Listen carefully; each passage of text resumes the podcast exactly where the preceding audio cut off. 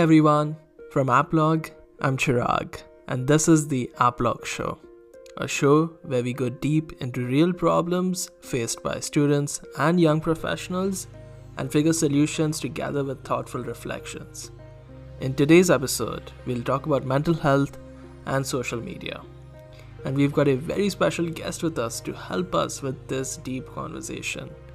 Stephen is a second year student at UBC who is a dear friend of mine, an activist on social media, and he volunteers at the Suicide Prevention Center. He is a true man of service, super passionate about making our community better. Also, one of the super nicest people I've ever met. Funny story how we met. We just bumped into each other at the infamous UBC Rose Garden and just started talking about sports and life. So, yeah, let's get right to a conversation.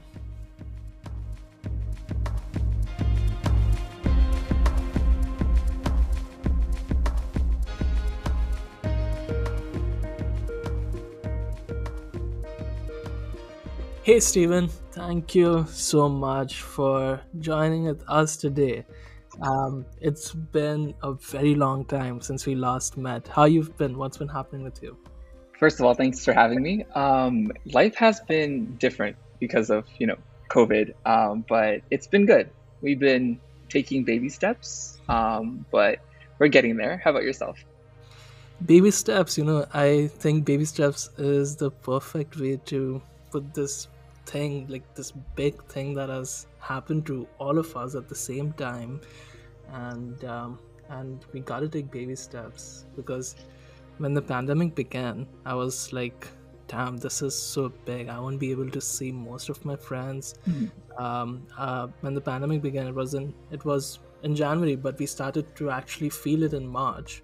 And in March, when the school shut down, I thought about uh, visiting family. Like I was like in this place where like I was thinking that it's the end of the world and I gotta see my mom. And um, and I didn't think about baby steps then. And I visited uh, my family for a while, and uh, and recently for school I came back in Vancouver like five months ago and um, and yeah i've been taking baby steps. Like i've um, adapted to this idea of baby steps. How have you been adapting to this idea of baby steps? What are your some of your baby steps been? Well yeah i'm i'm grateful to hear that you've been you know trying your very best to adapt to everything. For me i guess i've been obviously staying home a lot. At the beginning in march it was very difficult to wake up and literally do nothing and then sleep and then wake up and literally do nothing again. It was quite difficult. However, you know, baby steps again, um, I was able to come up with a routine that was helpful in maintaining my sanity. So I would start making TikToks. I don't know if you ever saw any of my TikToks, but it was, I started out as something just for fun. And then it, it got pretty big. And I was like, oh, this is pretty cool. Um, and I covered you know, comedy, mental health, and all that good stuff. But that's how I kind of did the baby steps. I kind of took my interest for, you know, public speaking and people and put it into TikTok. And right now we're like doing pretty okay there. So that's my baby steps. Yep, I I saw some of your TikToks on Instagram that you shared, and uh, and even on Twitter, I guess, and uh, and yeah, those TikToks are hilarious. But uh, but yeah, like um, I can see you engaging with so many people on social media and uh, and bringing in this positive vibe, like this natural aura that you bring whenever you are engaged with people. I think that is just amazing. Um, I I was telling uh, everyone on the show about how we met, and this sounds so pre-pandemic, like the way we met. It was the time when um, I was finishing my first year you recently got your offer to come to UBC, and uh, and we just met in the garden, and then we just walked like two strangers, and the possibility of that happening right now is so low. But, so low. but but you've been adapting to this new thing about connecting with people through social media means, and um, and yeah, it is genuinely inspiring because um, everyone on the show like I'm telling you guys, like if you guys follow Stephen on Twitter or Instagram, the posts are so wholesome. And they're so energizing, they're so motivating, and they're so like some of them like make me extremely angry because of the stuff that is happening in our world. But some of them are also inspiring. Like tell us more about that stephen like uh, like what motivates you to do all this good on social media? Oh well i just want to say thank you. I didn't really think that my i guess social media presence was um, of you know that much me like it meant that much to you so thank you for saying that. Um, so for me, what motivates me most is just honestly, whenever I just look at a lot of things, like you said, some things just aggravate me, like at the injustices. I'm like, what is happening? And if I can in some way bring awareness to any kind of issue, that's the least I can do. Right. And we all have platforms. It's not a matter of, you know, if we have platforms, it's like, what are you going to do with it? And so for me, I take my platform and I want to, you know, expose as many of the few people who look at my stories, who look at my tweets, to just all the things that are happening and how they can get involved in making the world a better place for one person at least. So, yeah. What was that? Uh, do you have this one story which like stands out in your head that made you like so upset? Like, is there one that really stands out, like number one? Oof off the top of my head, the one that really, I guess, made me and a lot of us really upset was the George Floyd. Um, that one was absolutely infuriating for me. I just looked at that and I just couldn't, um, like, I my blood was boiling at the sheer injustice. And then just not so long after, we had Breonna Taylor happening, and so many other things have happened since then. So it's it's a it's it's half and like I don't know. For me, it's comforting that this awareness has been brought to a lot of people, but it's also a little bit discouraging to see that a lot of people have almost treated like a trend. So I'm trying to make sure that that's you know that doesn't die out because what happened to George Floyd is not history, right? It's still quite literally happening, and so for me, it's like stories like that are always pressing on my heart. Absolutely, yeah. When when injustice happens, like it it really moves us like injustice is is moving and it's supposed to be heartbreaking. It is supposed to captivate people. It is supposed to push us to our better instincts and do better. And and um, social media has enabled that at a very large scale. Yeah yeah. Like these these things are so so emotional like um like sometimes yeah like it will involve so many emotions. How how do you deal with these emotions? Like let's let's talk about mental health now. What what do you think like helps you in managing so many emotions? Like these are so painful stories like what helps you? Ironically as much as i am very active on social media one of the ways that i actually do prevent myself from experiencing burnouts or having my mental health get to a place where it's just really devastating is by taking breaks from social media, right? So there's certain content that I refuse to consume when I know that my mental health is not in the greatest place. And that's the key part is being aware, right? So it's being honest with myself and sitting down and being, okay, so how am I feeling? Because a lot of the times I would say that we get kind of busy with school and life and all these things that we don't really know how we're actually doing. And so for me, I make it my goal to know how I actually am.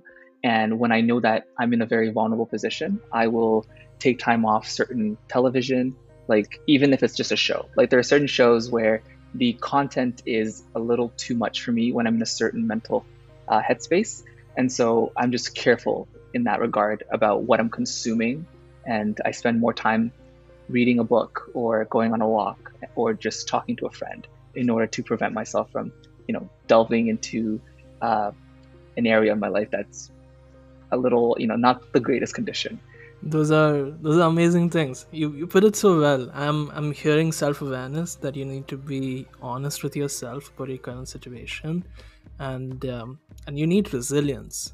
It takes courage to to reach out to a friend. It takes courage to stop doing whatever you're doing right now and take a step back to actually reflect it, it takes courage to do that was like do you feel that i feel this certainly like at times i i feel that that no i like it takes it takes so much courage like i'm like shit like i'm not feeling that courageous right now and i would just rather go to bed and sleep and or just keep on going. Like like do you feel like that sometimes?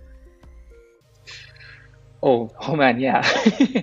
It's i would be lying if i said that this journey is anything but like hard it's very challenging and so yeah there are days where honestly i would say that there's nothing wrong with having those days where you don't feel like being the most proactive. I feel like there's space for days like that where you just give yourself that kind of rest where it's like, you know what, I I do want to fix X and B and I know what I should be doing, but I just don't have that energy. And I think that it's safe and healthy to also make space and how do we normalize that. this thing? How how do we normalize this as a very like community kind of like a thing where everyone like we understand this and and um, and we kind of like take steps to um, take steps to think about our health and prioritize it like yesterday 28 jan was bell let's talk which is it is just pretty fitting that we're mm-hmm. talking today about mental health and yesterday was bell let's talk and and i think uh, moments like these do help but um but yeah like i'm thinking of this thing which is so painful for people and uh, and something should be done about this. What do you think? I absolutely agree when you say that it shouldn't be like I love the fact that we have the Bell Let's Talk, but we should be doing this, these kind of things year round, right? Because people don't just have, you know, a day. They need to have that kind of space to talk all the time. And one of the things that I always talk to my friends about is that I am an advocate for mental health, and specifically, I'm an advocate for the normalization of mental illnesses and different disorders and conditions, not desensitization. So I don't know if I ever told you this, but I work at a suicide hotline. And one of the things that we, you know, we learn there and, and we help people with is um, with their different mental health uh, struggles. And I love the fact that these people feel so comfortable with being able to just talk to us about what's happening in their lives but what breaks my heart is the fact that whenever I'm talking to these people and I'm like, you know, I really love supporting you and I love being here for you, but do you have anyone in your life that you can talk to about what's going on for you? And 99% of the time, people often say, like, I can't talk to anyone about this. And for me, that always breaks my heart because I'm like, man, like, imagine that was someone that you knew, like, someone in your life right now is struggling and they're not able to talk to you about it because it has this huge taboo on it where it's like if you have any sort of mental health problems it's it means that you're quote unquote weak. You know it means that you're not you're not trying hard enough. You know it's all in your head. And for me it's that that kind of understanding of mental illness is absolutely problematic and it leads to more harm than good right and that's why i'm pushing for that normalization of mental illnesses it's not saying that mental illnesses are good it's saying that if you have them you should be able to have that space where you can talk about them and get the help that you need. Man, I love that. I'm I'm speechless. Like your this thing that you're doing is so important because this is this is a problem where where this is not considered to be normal like the stigma that is attached is holding people back from seeking care when they need it the most um yeah I yeah, I'm speechless, bro. Like this is this is so cool. This is so cool. What what brought you to this? Like um to to think about mental health and take action to normalize this? Oh, that's a so for me it's twofold. Um, when I was in high school, I um, had you know people who I cared about and really loved who were going through a lot of you know mental health crises and all these kind of things happening for themselves and it's like I think the biggest problem with a lot of people who deny mental illnesses and stuff like that is they just more so don't understand the gravity of these of these things.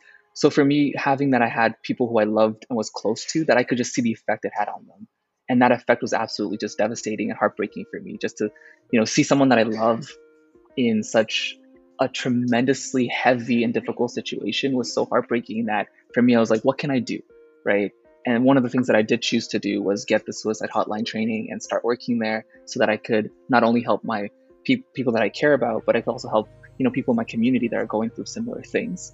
Um, and yeah, so for me, it's just that kind of like I saw people that I cared about going through a lot of things. And the second part is that, you know, I would be also lying to say that I haven't gone through things myself, right? So for me, I have gone through my own battles with mental health and, and all these different things.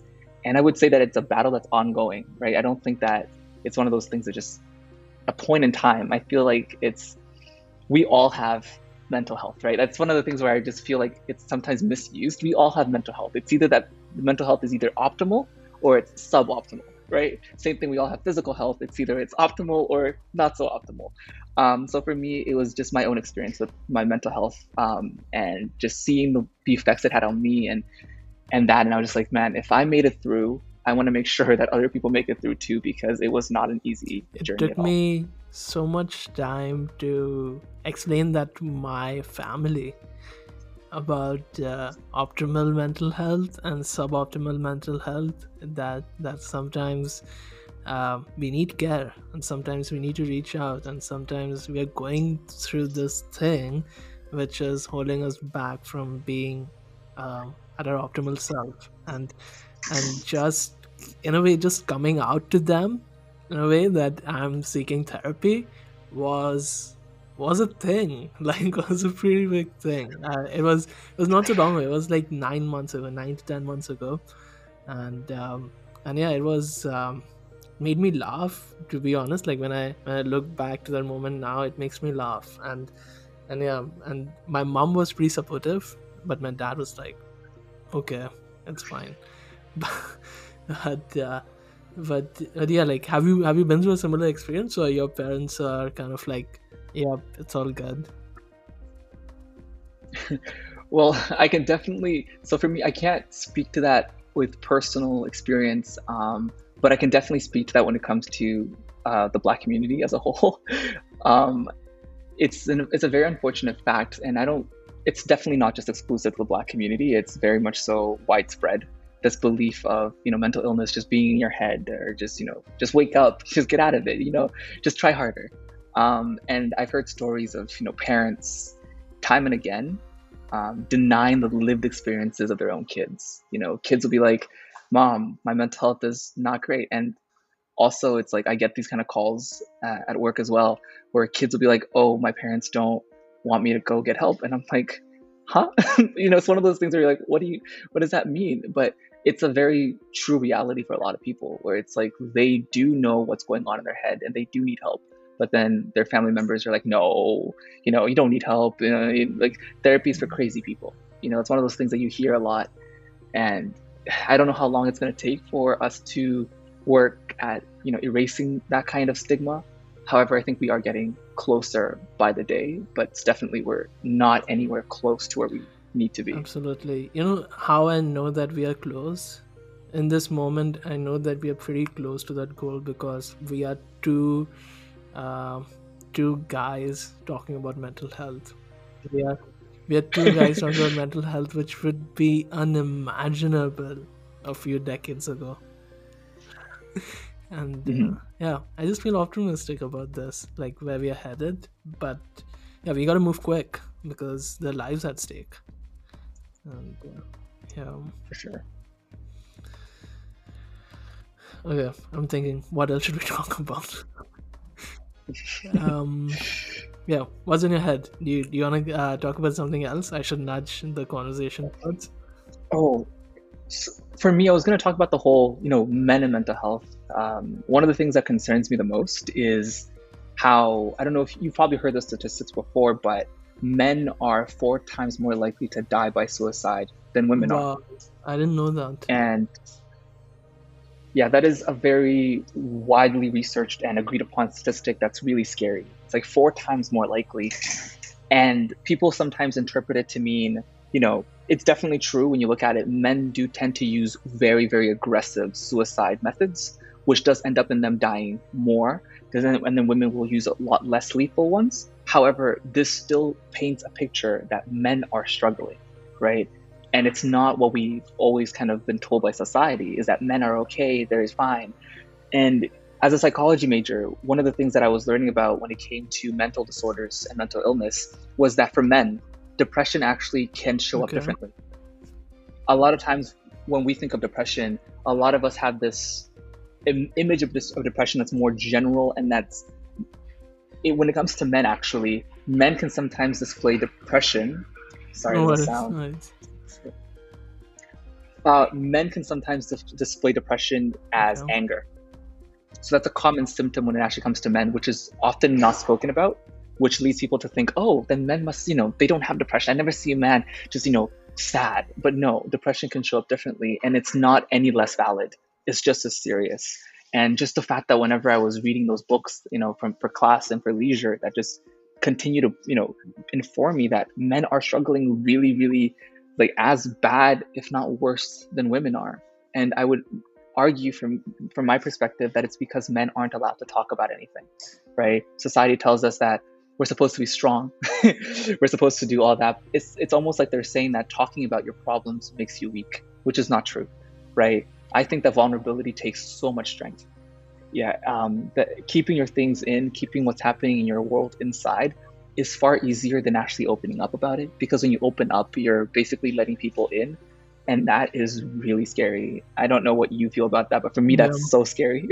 like opening my, open up my heart to, you know, to whatever someone might do. Right, that vulnerability takes immense, immense strength. Wow, yeah, yeah. Vulnerability is tough for me too, and and one thing that I've learned um, is that you have to be vulnerable, otherwise you're going to be alone. And and this constant cycle of being alone pushing you more towards depression in various forms, anger, sadness, anything, is is troubling um, do you feel that um, if we if we get to a point where we can actually solve the problem of loneliness the loneliness epidemic do you feel that it will bring us closer towards helping men and men will be more vulnerable?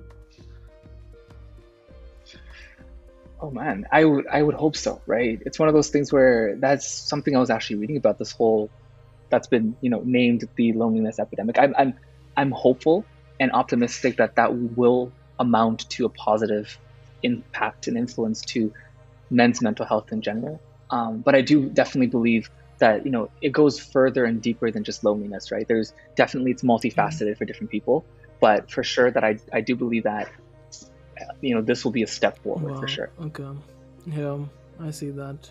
Is is there a statistic that um, that says that um, that um, that loneliness is kind of like pushing folks towards depression. Like, I'm not sure about that. Hmm.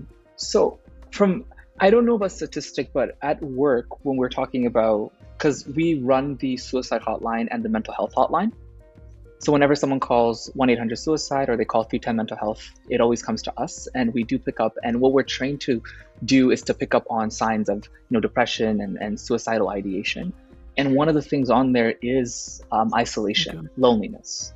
And that's one of the symptoms that we do look for. But there's a lot of other things, right? We have hopelessness, for example, uh, something that we look for in someone's story. We, we look at purposelessness as well, right?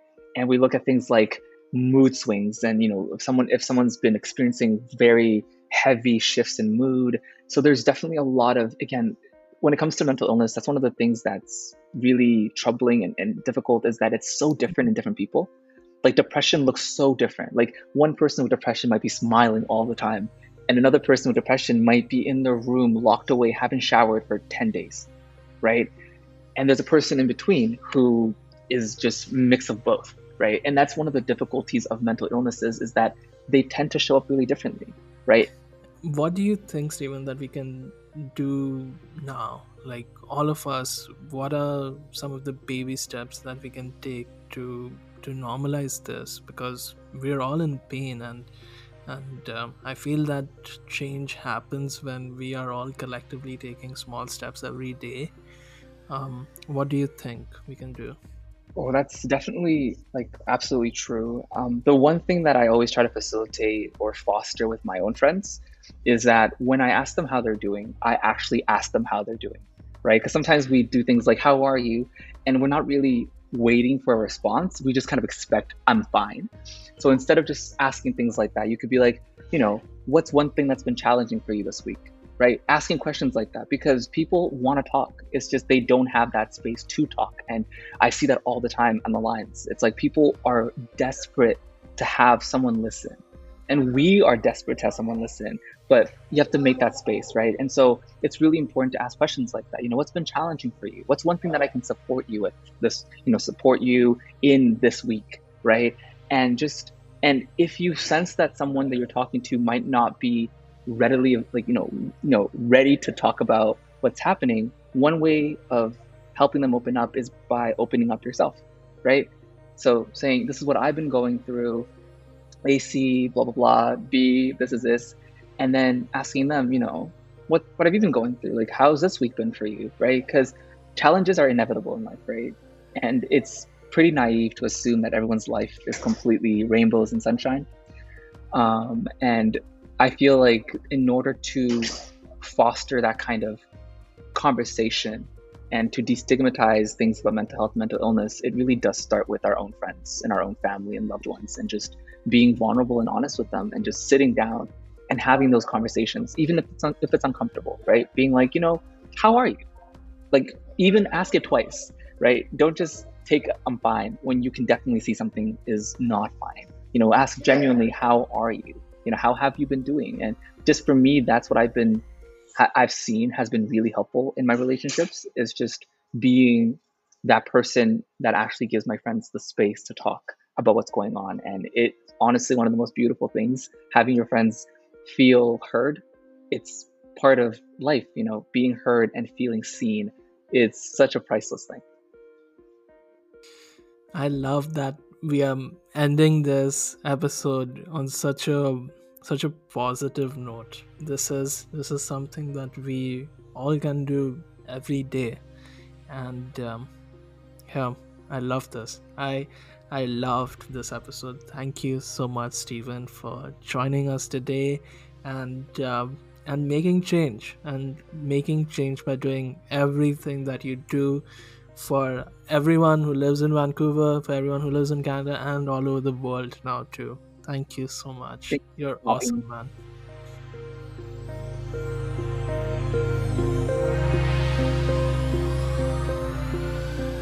One quick thing before we depart Apologue has designed an exclusive program just for students that will help you in your growth journey with a dedicated mentor coach and an inspiring, wholesome, uplifting community of business professionals and students in Canada pushing you to achieve your goals. Some of our students have landed internships during these trying times, and we are so happy that we have been able to help so many students.